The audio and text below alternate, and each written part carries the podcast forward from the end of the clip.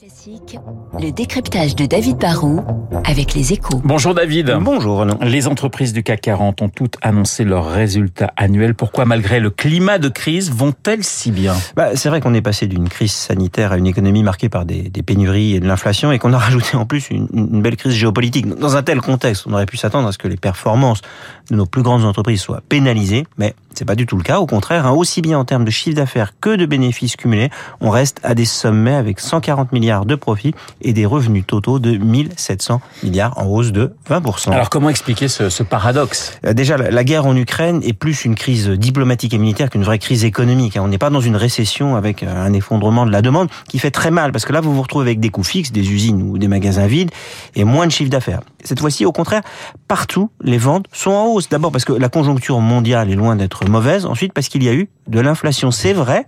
Mais en fait, la force de nos entreprises, c'est que quand leurs coûts montent, elles arrivent à répercuter cela dans leur prix de vente. Résultat, le chiffre d'affaires progresse plus vite en valeur qu'en volume.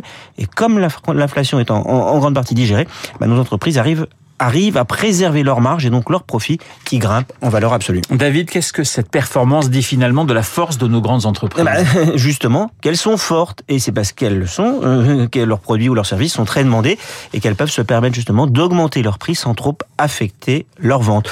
On peut se dire que pour Total Energy ou Engie, on n'a pas trop le choix. Hein. C'est difficile, voire impossible, de se passer de pétrole ou de gaz. Mais toutes les autres sont des univers de concurrence sévères et pourtant se portent très bien. C'est aussi le signe que depuis le début du siècle, notre capitalisme a réussi sa mondialisation. Nos grands groupes sont devenus de grandes entreprises mondiales.